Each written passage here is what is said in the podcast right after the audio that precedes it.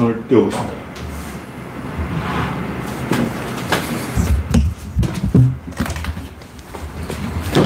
네, 오늘 제가 글을 쓰다가 시간이 지난 줄 모르고 32분이 됐군요. 잠시 글을 쓰다가 놓쳐버렸어요.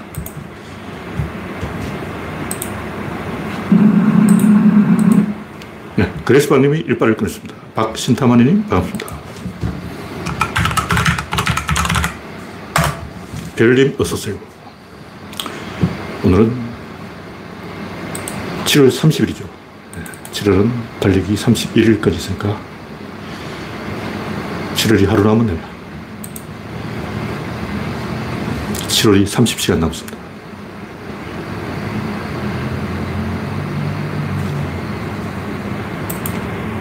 오늘도 태풍이 하나 온다 그러는데 이제는 해갈이 완전히 되겠죠. 아, 가뭄이 남부지방 일부 지역에 심했는데 이제는 완전 해갈을 기대해 보겠습니다. 이혜성님, 정경화님 반갑습니다. 현재 구독자는 2,900, 오, 글쎄 또 10명이 늘었군요. 아, 최근에 한 김마담 사건 이후 한 보름 만에 이 100명이 늘은 것 같아요. 3,000명이 멀지 않았어. 네, 이영수님, 이봉원님, 김정환님 반갑습니다. 살만한 인생님 어서오세요.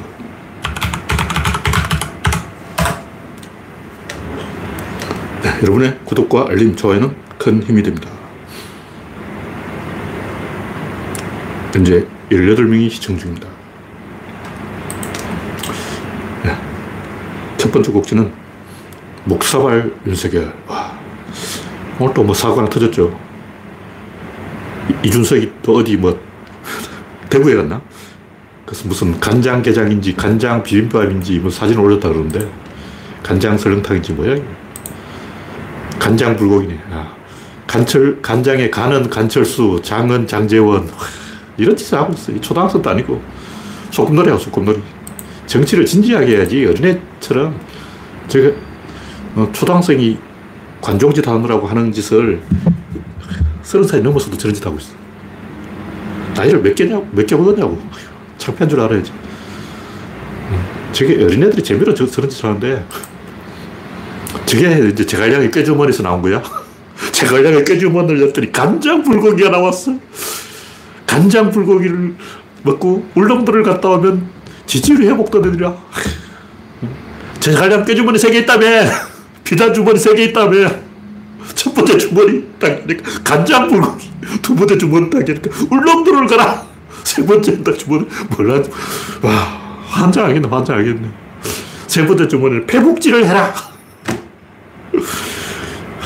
이준석의 제갈량 꾀주머니에 나온 게 기껏해야 울릉도 간장 불고기 페이스북 초등학생 초등학생 부끄러운 줄 알아야지 진짜 이유 우리방 모백들을 먹어야 돼 네, 우선님, 명희님, 반갑습니다.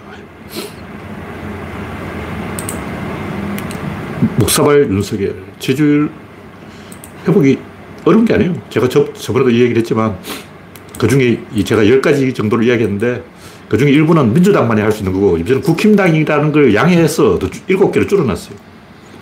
언론개혁, 뭐, 정치, 검찰개혁 이런 거 민주당이 해야 되는 것이고, 거국내가 이것도 민주당의 동의를 받아야 되지, 지 혼자 할 수 있는 게 아니고, 윤석열이 할 수 있는 것은 문 대통령한테 사죄하는 것, 그 다음에 줄리를 잡아넣는 것, 그 다음에 경제대책을 세우는 것, 그 다음에 시민사회단체 연쇄회의를 하는 것, 그 다음에 총리를 갈아치우는 것, 그 외에 기타 대사면 국민화합 조치를 하는 것. 이명박은 안 돼. 이명박은 사문하면 안 돼.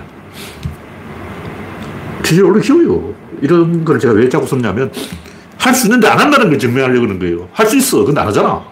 다시 말해서, 윤석열은 뭐, 옛날에도 못했는데, 다른 정권도 못했는데, 뭐 그거 하는 방법이 있으면 기자 여러분이 알려주세요. 그럼. 내가 알려주잖아. 지지율 올리는 방법 여기 있네. 일단 답을 알려줘. 옛날에 뭐 조원산인지, 조, 어, 무슨 산인지, 시무십조 하고 문재인한테 잔류약 올리더니 그 인간 어디 갔어? 어, 왜 윤석열한테 시무십조를 안 주냐고. 내가 대신 주잖아. 15, 10조도 많고 7조만 해. 언론개혁, 검찰개혁, 뭐 거국내가 이거는 포기하고 쉬운 거 할 수 있는 거 일곱 개만 하라고. 물론 그 중에 이제 김건희 잡아넣는 게 제일 쉬운 건데 김건희 깜빵 보내는 거 얼마 쉬워. 지들이 잘하는 게 수사하냐. 그래서 수사하면 돼. 하던 대로 하라고. 김건희만 잡아넣어도 10%로 해요, 10%. 문재인 대통령도 사과하면 10%. 하여튼, 일이 이렇게 되면, 다음 꼭지는 윤석열 지지율 하락의 진짜 이유. 이 여러 가지 지지율 하락 이유가 나오는데, 결국 이렇게 되면 국민이 잘못한 거예요. 무슨 얘기냐면, 자기가 찍어놓고 AS를 해야 된다고. 애프터 서비스를 해야지. 그러니까, 윤석열 찍은 사람은 윤석열이 잘못하면 윤석열 멱살 잡고라도 잘하게 만들어야지 지지 철회 이건 아닌 거예요. 어리가 없이 말이야. 근데 진중권 같은 쓰레기는 어리가 없이 배신 딱 하고 뭐 음, 저울에 딱 올려보고 간보고 나쁜 짓을 하는데 일반 국민들은 어리 없이 그런 그 배신을 하면 안 되는 거예요. 무슨 얘기냐면 국힘당 찍은 50%가 배신을 한 거예요. 지금 지지율이 30% 나왔다는 것은 20% 배신했다는 거예요. 근데 일반 국민이잖아, 그 사람들이. 그 사람들 이상한 뭐 농객이라든가 뭐 사기꾼 이런 사람들이 아니고 간제비 뭐 이런 사람이 아니고 정치인이 아니고 일반 국민이 도대체 뭐 얻어먹을 거 있다고 무슨 이익이 있다고 진중권은 현찰 챙기려고 돈 벌려고 나쁜 짓을 하는 거고 의리를 버리는 거고 일반 국민이 배신을 해서 어떤 이익이 있냐고 없어 근데 왜 배신했을까 배신한 게 아니라는 거죠 다시 말해서 윤석열을 지지한 적이 없어. 윤석열 찍었는데 지지해서 찍은 게 아니라는 거지. 무슨, 왜, 그럼 왜 찍었냐. 물론 이제 조중동을 농가 때문이지만 진짜 이유는 윤석열을 찍은 게 아니고 국민들은 노무현 문재인한테 중독돼 있어요. 탈권위주의라는 게 뭐냐. 권력을 내려놓는 거야. 자, 권력이 여기 있어. 이건 내려갔어. 뭐 어디로 갔을까? 이게 굉장히 골 때리는 문제예요. 권력 함부로 내려놓으면 임금이 죽습니다. 진시황이 왜 자기를 짐이라고 그러냐? 왜 권력은 항상 상징이 있느냐? 왜 이 신의 이름을 부르면 안 되느냐? 왜 우상을 만들면 안 되느냐? 이게 핵심이 있는 거예요. 권력의 속성이라고 이게. 권력은 이렇게 딱 찍는 순간 뒤집어지는 거예요. 가벌이 바뀐다고. 내가 답이다. 고백을 딱 하는 순간 을로 변하는 거야. 내가 이제 무릎 꿇고 딱 고백을 하려고 반지를 딱 띄워주려고 하는데 상담에 기사들 때려. 고백을 하기 전에 반지를 딱 끊을 때까지 내가 갑니다. 근데 반지를 딱 바치는 순간 내가 어리다는 거지. 이게 권력의 속성인 거예요. 그래서 유태인들이 그걸 알고 있었어요. 그래서 신의 이름을 쓰지 마라. 우상을 숭배하지 마라. 뭐 이런 얘기를 나온 이유, 가 노자의 그 도가도 비상도 명가명 비상명 그것을 말하는 순간 그것이 아니게 되는 거예요. 그래서 무슨 얘기냐면 여자친구라 고 남자친구의 관심을 끌려고 일부러 딴 남자, 딴 여자한테 관심 있는 척 한다고. 미인이 있는데 좀 안 생긴 사람한테 관심 있는 척 한다고. 그러면 이쪽에서 너 왜 그러냐 하고 전화가 오겠지. 근데 코가 꿰가지고 자기가 원하지 않는 사람하고 결혼한 사람이 있어. 그런 사람이 우리나라 20%였어, 20%. 그러니까 문재인을, 민주당을 지지하는데 민주당이 호락호락하게 말을 안 들어주니까 흥, 나 그럼 국힘만 찍어버릴 거야! 하다 진짜 찍어버렸어. 민주당을 겁주기 위해서 국임당에 관심 있는 척 하다가 진짜 국임당 찍어버린 거예요. 그 증거가 뭐냐? 문재인 지지율이 막판까지 50%예요. 지지율이, 문재인 대통령 지지율 50%라는 것은 국민이 절반이 민주당 지지하고 있다는 거예요. 근데 왜 그 사람들이 민주당 안 찍었냐? 뭔가 벌리려고. 나 오늘부터 국임당 지지할 거야! 이러다가 진짜 국임당한테 코가 깨가지고 이제 끌려간 거예요. 그리고 원하지 않게 찍었다는 거죠. 이건 국민이 잘못한 거야! 국민이 간을 본 거라고. 민주당을 지지하면 민주당을 찍고 국힘당을 지지하면 국힘당을 찍은, 찍어야 되는데 국힘당을 지지하지 않으면서 민주당을 약 올리기 위해서 뭐 자기 몸값을 올리기 위해서 딜을 치기 위해서 지렛대를 만들기 위해서 찍은 거예요. 이 권력의 무서움이라고. 권력이란 항상 이 가벌이 있기 때문에 자기 패를 까면 안 돼. 자기 패를 까는 순간 바보 되는 거야. 그래서 패를 감추려고 하다가 자기 본심을 민주당을 지지한다는 본심을 감추려고 블러핑을 계속 하다가 코 깨버린 거죠. 이 국민이 잘못한 거예요. 지지한 정당을 찍어야지. 상식적으로 생각으로. 국민의 50%가 문재인을 지지했는데, 문재인 정권을 지지했는데, 문재인 대통령을 지지했는데, 왜 윤석열을 찍어? 이게 말이 안 되는 거예요. 적어도 이, 제가 볼때 윤석열 찍은 사람이 한 3분의 1은 윤석열 지지해서 찍은 게 아니고 그냥 한번 찍어봤어. 민주당을 엿먹이려고 한번 찍어본 거야. 무슨 얘기냐면 잘해주면 더 잘해주기를 바라는 거예요. 민주당이 잘해주니까 그 더 잘해주기를 바란다고. 왜 그러냐? 민주당이 국가의 권력을 내려놓은 거예요. 이 내려놓은 게 누구한테 갔냐? 여성한테 가고 성소수자한테 가고 장애인한테 간다고. 그리고 갑자기 막 장애인이 큰 소리 치고 성소수자 큰 소리 치고 막 길거리에서 행진하고 여성들이 막 콧대를 세우니까 내 목숨. 권력 내려놨는데 그 어디 갔냐고. 왜 나한테는 안 오고. 그러니까 권력을 엘리트가 지배 집단이 정권이 국민에게 내려줬는데 나한테는 안 하고 다른 사람한테 많이 갔다. 질투가 난 거예요. 그게 지금 이 민주당을 지지하면서 국힘당을 찍은 그 양다리 걸친 사람들의 심리라고. 주변에 그런 사람 많아요. 그 사람들은 어떤 특징이냐면 김정삼 찍고 김대중 찍고 노무현 찍고 이명박 찍고 박근혜 찍고 문재인 찍고 윤석열 찍은 사람이 있어요. 제 주변에도 그런 사람이 있어. 다 찍었어요. 내가 찍은 사람은 전부 당선되었다. 그런 사람이 우리나라에 한 5% 있어요. 지금까지 나는 어, 대통령 맞추기 퀴즈 게임에서 다 이겼다. 한 번도 진 적이 없다. 그런 사람이 그런 짓을 한다고. 윤석열 지지하지 않으면서 찍은 거예요. 그러니까 이게 무서운 거라고. 국민은 민주당의 그 탈권위주의 행보에 중독이 되는 거예요. 노무현, 문재인한테 중독이 되어 있다고. 근데 중독될수록 더 약이 오르는 거야. 담배에 중독되면 그래서 더 담배를 더 피워야 되고 마약에 중독되면 마약을 더 먹어야 되고 탈권위주의에 중독되면 국민이 갑질을 더 해야 되는 거예요. 탈권위라는 게 뭐냐? 국민이 갑질하는 거야. 더 갑질을 하고 싶은 거지. 근데 지렛대가 없는 거야. 그냥 갑질하는 게 이상하잖아. 바람 피울 거야 하고 막 다른데 이제 한눈을 판다고 그러다가 이제 코가 깬 거지. 이 정도 얘기하고 다음 곡지는 한동훈의 개변.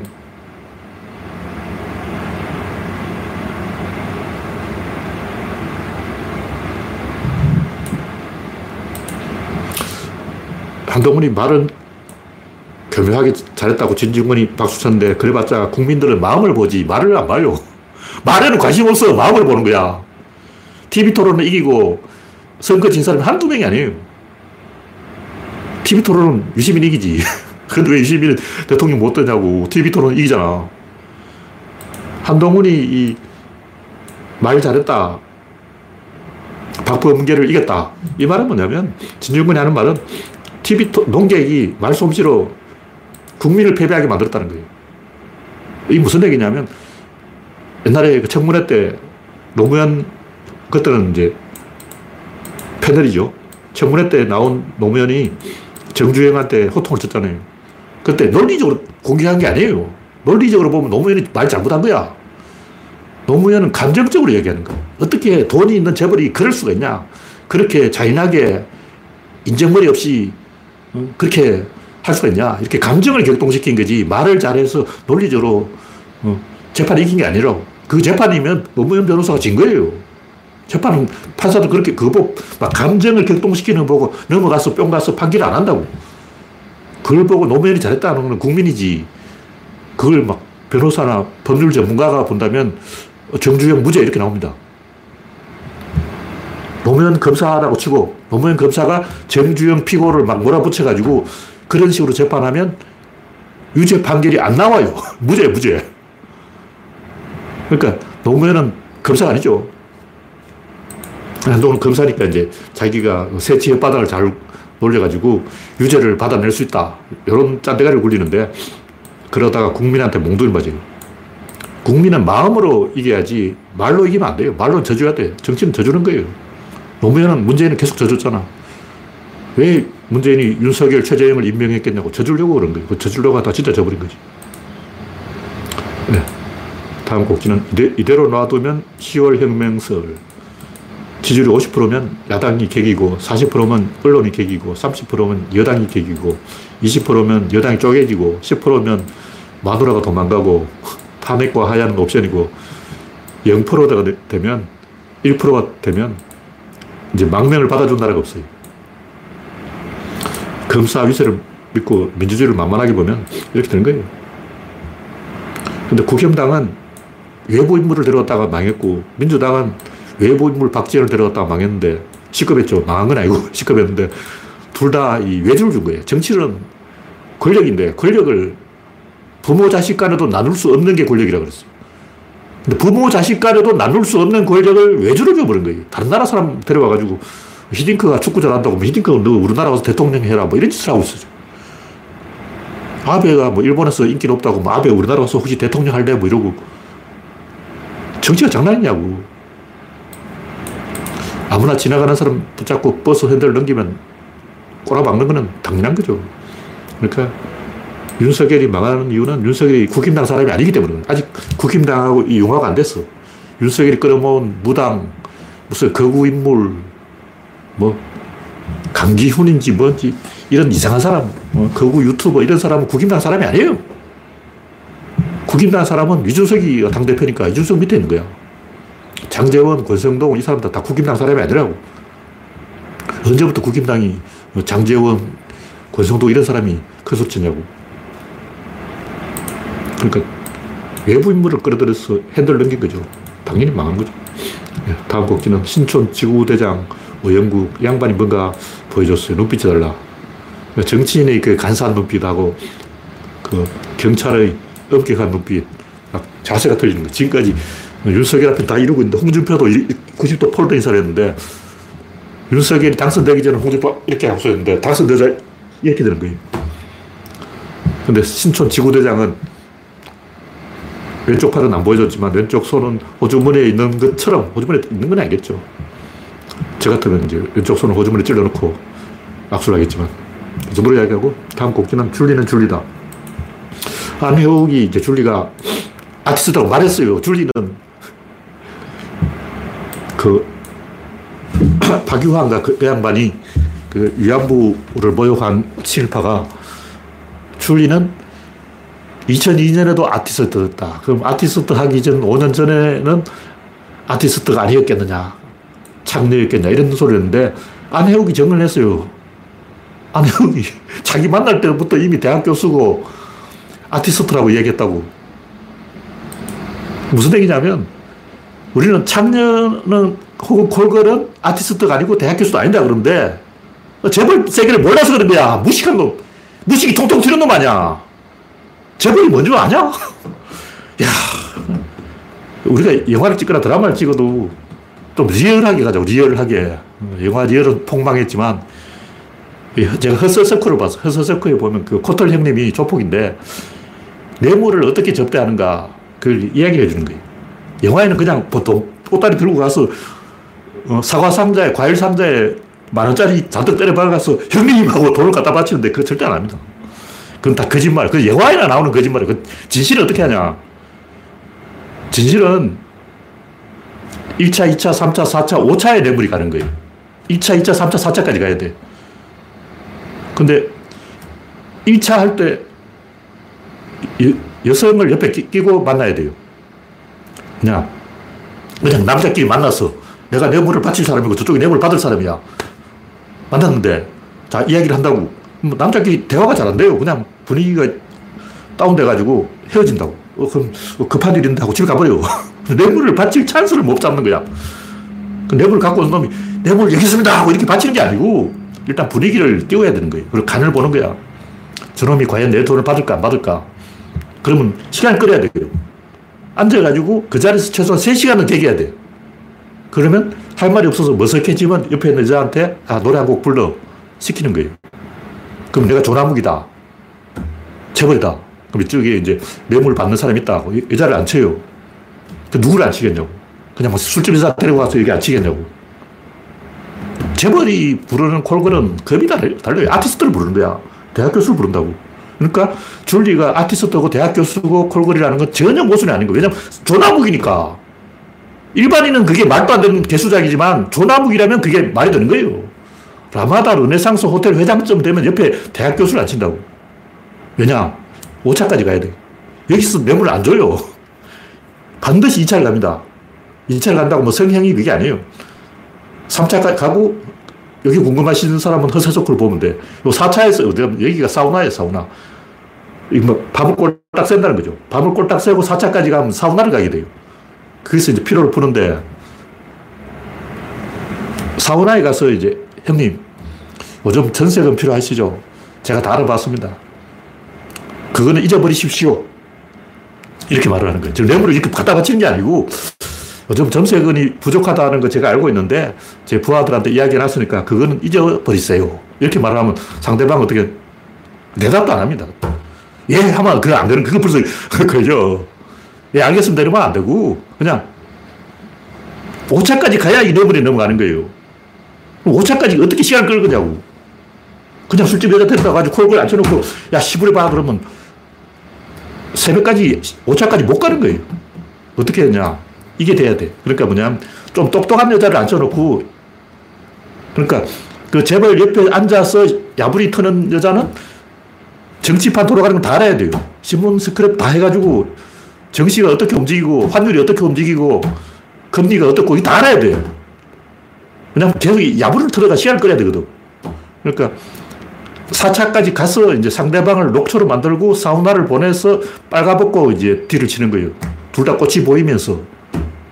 서로 꽃이 내놓고 뒤를 치는 거지. 꽃이까지 안 가면 뒤를 못 쳐요. 그 이전에 뇌물 오가는 게 아니야! 우리가 초등학생도 아니고, 이런 거 영화에 찍어야 되는데, 영화 내부 자료 또 여기까지 안 가서, 그래도 꽃이는 나왔지만, 그냥 꽃이만 보여주고 말았는데, 꽃이만 나왔다고 뇌물이 가는 게 아니야! 뇌물이 가려면 1차, 2차, 3차, 4차, 이거 반드시 절차를 밟아야 되고, 그거 없이 그냥 돈 보따리 들고 가는 놈 미친 새끼. 옛날에 서영석 기자가 그 이창동 그 당시 그 장관이었죠. 장관한테 5차까지 안 가고 2차에서 찌르려다가 찔려버린 거야.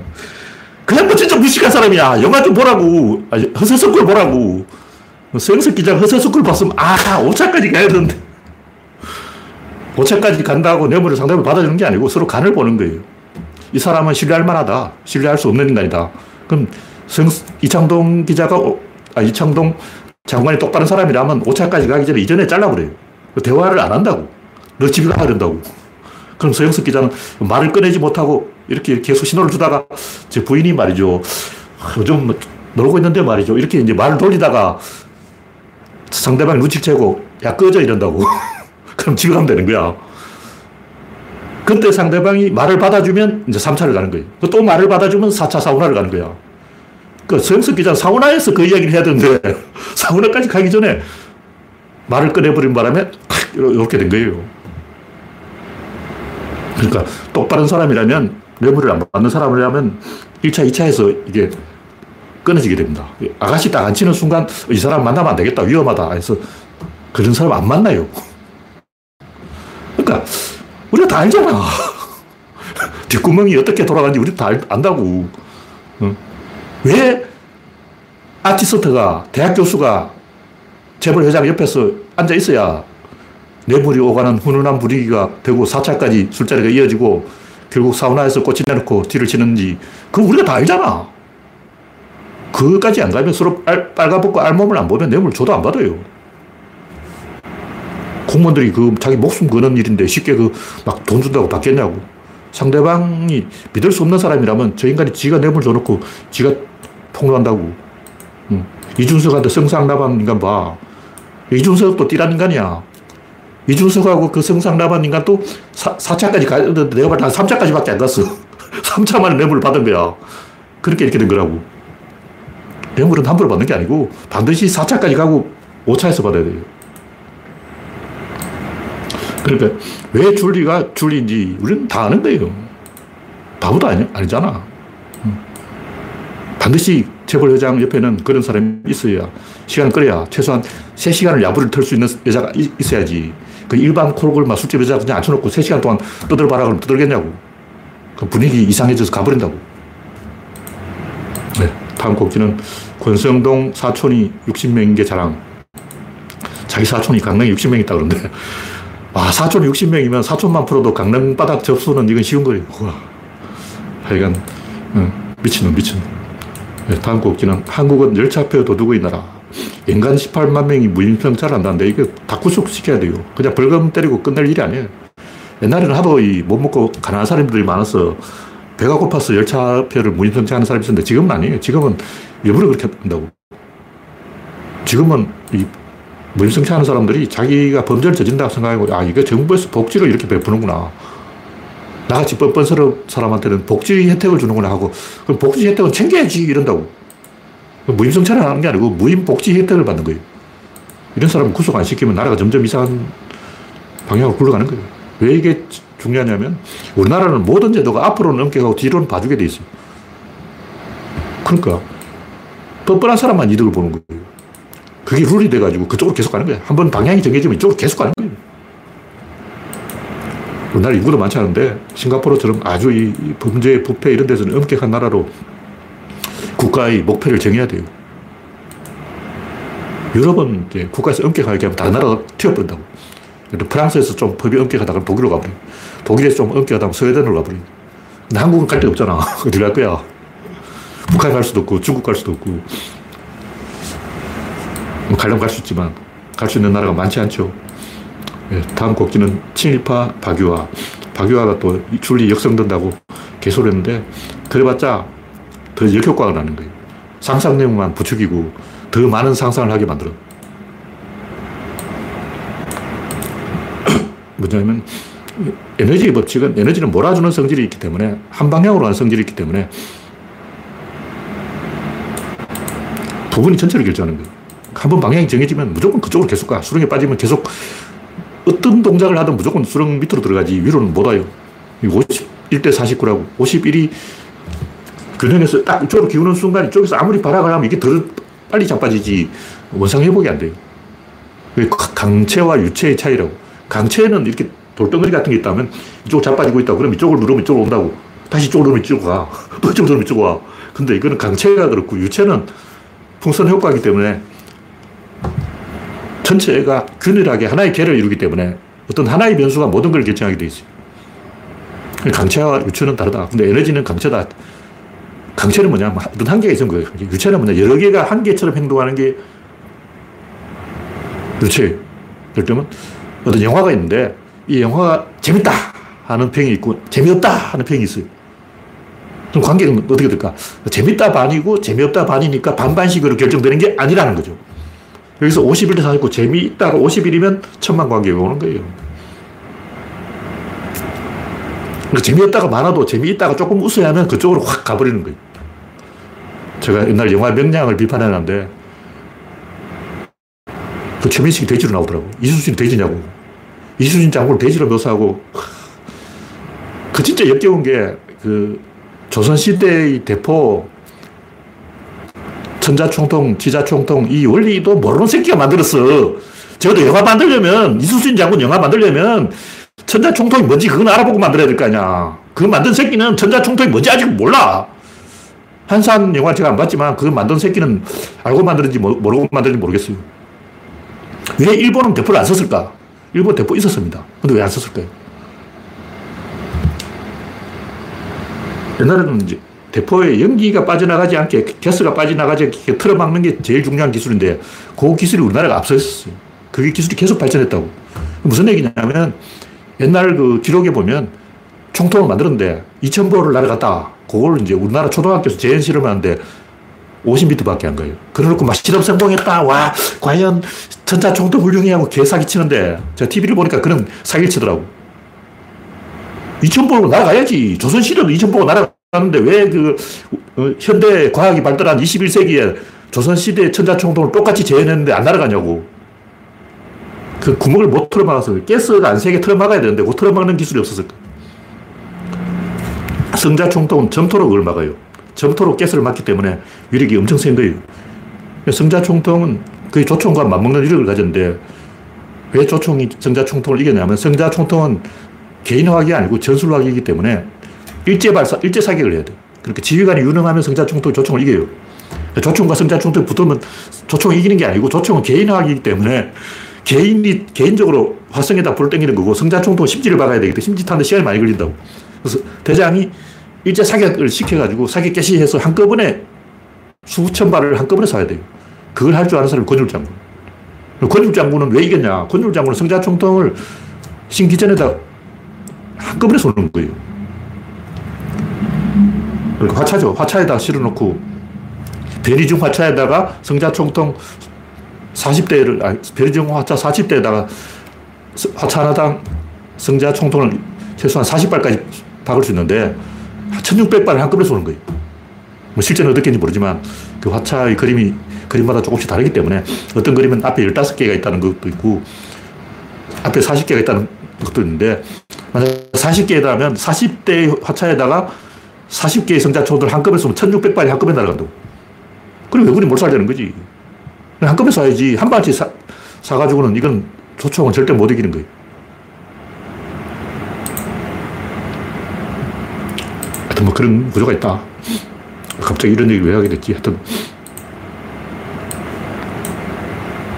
아, 아, 영화 한산에 대해서 제가 이야기를 드렸는데, 영화 한산을 제가 보진 않았지만, 이 명량을 보고 이미 실망했기 때문에 어떤 머저리 또라이가 명량을 만들어서 관객은 많이 왔지만, 영화를 그렇게 만드는 것은 대한민국 수치예요, 수치. 이순신 장군의 능력을 10분의 1도 묘사를 못했어.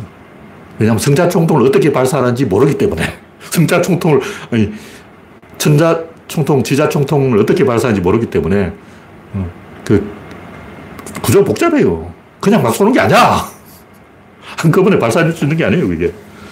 에휴. 어린애도 아니고, 진짜 초등학생도 아니고, 이제 500방 맞아야 돼요, 그 만든 새끼는. 하여튼, 제가 하는 얘기는 이 박유화가 개소를 해봤자 더 불리하다 뭐 이런 얘기를 하고. 네, 마지막으로 이기는 힘.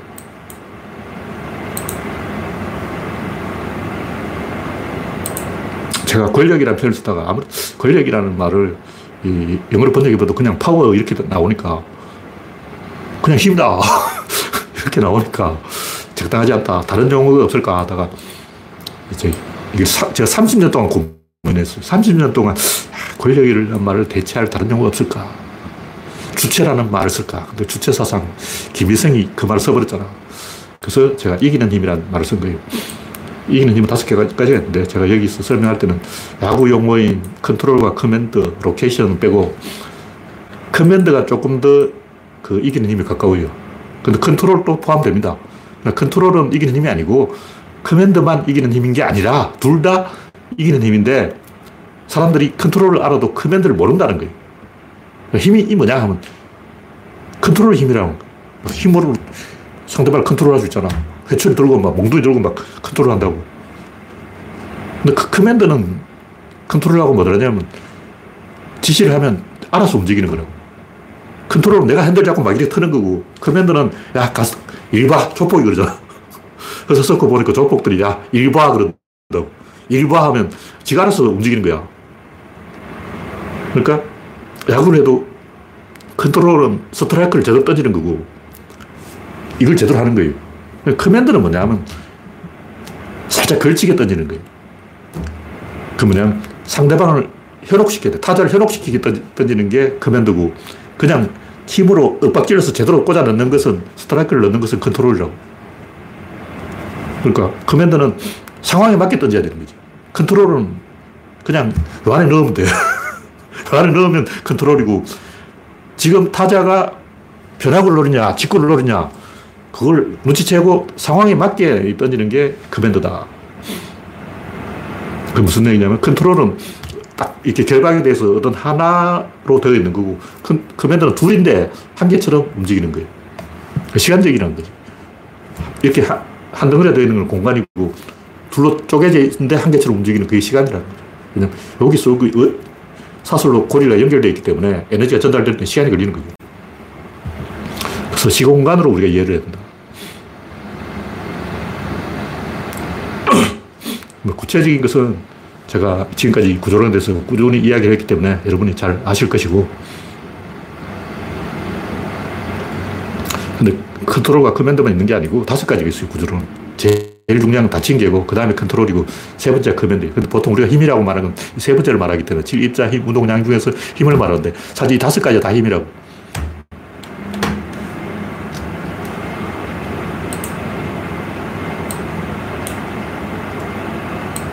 근데 과학에서는 힘이 뭐냐? 에너지죠. 에너지가 뭐냐? 그 변화의 원인이, 그 원인이 뭐냐? 원인이라고!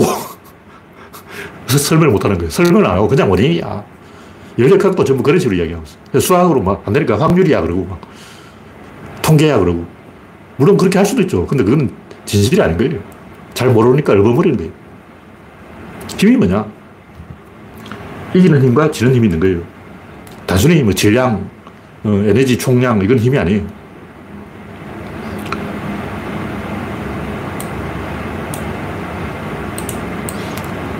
힘이 뭐냐? 나한테도 50이 있고 상대방도 50 있다. 똑같이 붙으면 무섭고 돼야 그 상황에서 이기게 하는 게 힘이, 이기는 힘인 거죠. 그게 구조적 효율성이. 그냥 이쪽 두 명은 팀이고 이쪽 두 명은 그냥 지나가는 행인 1, 행인 2라고. 이쪽은 커플이고 이쪽은 그냥 지나가는 남녀 두 사람이라고. 싸움 누가 이기냐. 같은 두 사람인데 이쪽은 지고 이쪽은 이기는 거예요. 똘똘 뭉친 2와 그냥 2의 차이. 그걸 어디서 알 수 있냐면 축구 경기에서 알 수가 있어요. 패스가 잘 되는 2와 그냥 두 사람. 들면 손흥민과 케인 선수와 같이 이 합이 잘 맞는 사람. 그런 둘과 그냥 어떤 둘. 그러니까 그냥 이 손흥민과 케인 이 두 사람하고 토트넘 한 팀에서 5년 동안 손발을 맞춰온 송케 듀오하고 다른 거예요. 2002년 월드컵에는 왜 우리나라가 상을 가냐. 같은 11명인데 그때는 손발이 잘 맞는 11명이에요. 그 이후 못 간 거는 손발이 안 맞는 11명이라서. 똑같은 11명인데 50도 오른쪽으로 무서운 걸 알더니 이쪽이 이기는 데는 이유가 있다는 거죠. 그것이 구조의 힘인데 그 구조의 힘을 제가 이기는 힘이라고 표현한 거예요. 이 세상 모든 것이 그런 그 구조의 힘으로 돌아간다는 것은 우리가 너무나 잘 알고 있어요. 권력이라는 말만 해도 정치 권력뿐만 아니라 보이지 않는 권력이 우리 사회의 모든 곳곳에 숨어 있다. 형제 간에도 권력은 있고, 부부 간에도 권력은 있고, 상거래를 하더라도 마트에 온 손님과 주인 사이에도 가불이 있는 거예요. 사회 어느 분야나 다 권력이 작동하고 있다고. 근데 해설을 안 해놨어. 그냥 권력이 나무위키 검색을 해봐도 권력은 곳곳에 있다!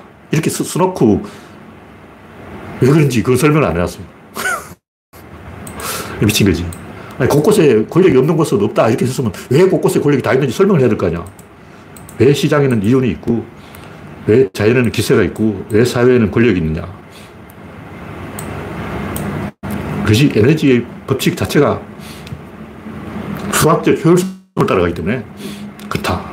어떤 한 개는 권력이 없어요. 두 개 이상이 원팀을 이루면 한 개 부분의 합은 전체보다 작다. 전체가 부분의 합보다 더 우위에 있는 그것이 플러스 알파. 그 플러스 알파가 권력이라고.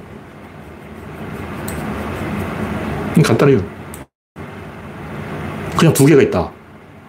여기도 두 개가 있다. 누가 이기냐. 이 두 개와 이 두 개가 누가 이기냐. 더 많은 공간과 시간을 장악한 두 개가 이겨요. 이쪽 두 개는 공간과 시간을 장악하지 않고, 그다 이쪽 두 개는 공간과 시간을 장악하고 있다. 이쪽이 이기는 거예요. 그러니까 우리는 그냥 두 개는 두 개다 그러지만 시간과 공간을 장악한 둘과 그냥 둘은 다른 거예요. 근데 물리학자들이 그걸 설명을 안 해주기 때문에 구조론이 그걸 설명을 해주는 거예요. 그걸 쉽게 할 수 있는 게 바둑이다. 바둑을 더 말해요.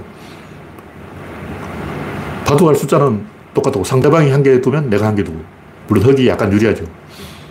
흑이 다섯 집 정도 유리한데 음, 상대방이 한 개 두면 나도 한 개 두는데 똑같이 50대 50으로 가는데 포석을 잘하는 쪽이 이긴다. 축구는 포메이션을 잘하는 쪽이 이긴다. 판을 잘 짜는 쪽이 이긴다. 도박은 누가 이길까? 도박은 하우스 주인이 이겨. 하우스장이 이긴다고. 왜냐면 고리를 뜯거든. 무조건 한 판이 끝날 때마다 10%씩 뜯어가는 거야. 그러니까 어, 주최측이 항상 이기는 거지. 판을 짜는 놈이 이기는 거예요. 그게 권력이죠. 그래서 이 우주 안의 모든 것은 이 권력이 작동하는 이유는 에너지의 일방향성 때문인데 왜 에너지의 일방향성이 작동하는가 하면 그것도 두 개가 있는데 이게 연결되는 걸 개라고 그래요. 닫힌 개. 연결되면 끊어지면 이제 닫힌 개가 아니라 열린 개예요. 사건은 닫힌 개 안에서 일어나기 때문에 이 끊어지면 사건이 무효가 된다고. 진행되다가 축구 시합을 하는데 끊어졌다. 그럼 축구 시합이 무효가 된 거예요. 예를 들면 이제 축구 시합을 하고 있는데 갑자기 벼락이 쳤다. 그 선수가 죽었어. 그럼 축구 시합 중단될 거 아니에요. 이 게임 무효. 한 방향으로 가 있는데 두 방향으로 가면 무효가 되는 거예요. 한 방향으로 간다는 것은 두 팀이 다 이기려고 하는 거예요. 근데 선수 중에 한 놈이 토토를 하고 있다. 토토 복근에 1억을 어, 찔렀어. 그래놓고 일부러 자살골 넣어주는 거야. 그런 짓을 하면 한 방향이 아니라 두 방향이 되는 거예요. 두 방향이 되면 이 시합은 무효라고.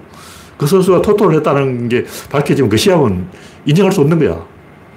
그러니까 에너지는 이렇게 한 방향으로 가면서 연결된다는 전, 대전제를 가지고 시작하기 때문에 이게 끊어졌다 하면 사건이 아니고 사건이 중단되었기 때문에 무효가 되는 거예요. 그러니까 무효가 아니고 유효라는 대전제 안에서는 한 방향으로 갈 수밖에 없어. 그냥 두 방향이면 무효이기 때문에. 일단 남자가 결혼을 했는데 한 방향으로 결혼을 했대. 근데 알고 보니까 동가식 수가식. 미국에서는 중혼죄로 처벌되죠. 아랍에서는 4명까지 부인을 둘 수 있다 그러지만 중혼죄는 우리나라에서 처벌돼요. 그러니까 한 사람하고 결혼했는데 알고 보니까 양다리를 걸치고 두 사람하고 결혼했다. 이거는 에너지 일방향성이 아니고 이방향성이라고. 그건 무효가 되는 거예요. 그 결혼은 무효야. 그 결혼은 인정할 수 없는 거예요. 파혼이 파혼.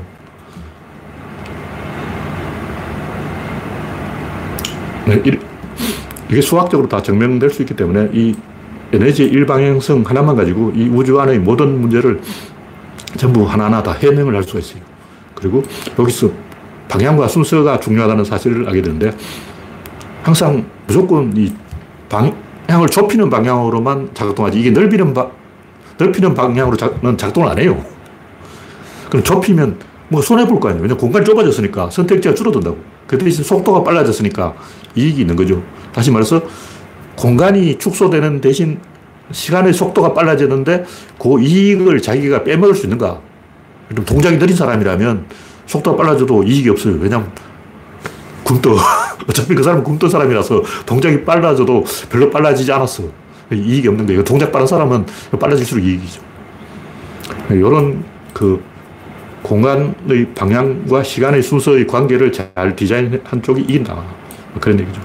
이것이 세상을 움직이가는 이기는 힘이다. 요 하나만 알면 세상 모든 문제를 답을 알 수가 있고 예측을 할 수가 있습니다. 네, 오늘 이야기는 여기서 마치겠습니다. 참가해주신 97명 여러분 수고하셨습니다. 감사합니다.